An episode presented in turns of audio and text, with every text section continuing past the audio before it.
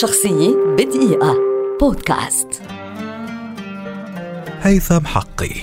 مخرج كاتب ومنتج سوري شهير ولد عام 1948 ويعد واحدا من أبرز رواد النهضة الدرامية في سوريا وأحد ألمع المخرجين في العصر الحديث على مستوى العالم العربي.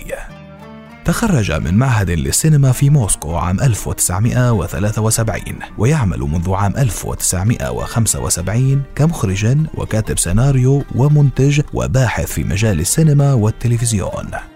اشتهر هيثم حقي بإخراجه للعديد من المسلسلات السورية التي أثرت المكتبة الدرامية العربية وساهمت في نهضة الدراما في سوريا والعالم العربي.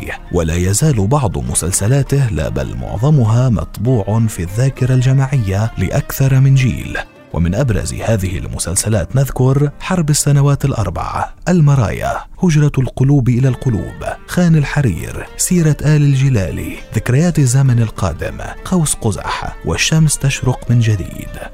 بالإضافة إلى الدراما التلفزيونية قدم هيثم حقي عددا من الأعمال السينمائية السورية فقد كتب وأخرج فيلمه السينمائي الطويل التجلي الأخير لغيلان الدمشقي. كما كتب السيناريو للفيلم الروائي الليل الطويل الذي أخرجه الراحل حاتم علي بالإضافة إلى تقديمه كمنتج أو كمخرج عددا من الأفلام السينمائية والتلفزيونية الأخرى دون أن ننسى مشاركته في إنتاج مسلسلات هامة أيضا منها الحصر بالشامي وأولاد القمرية.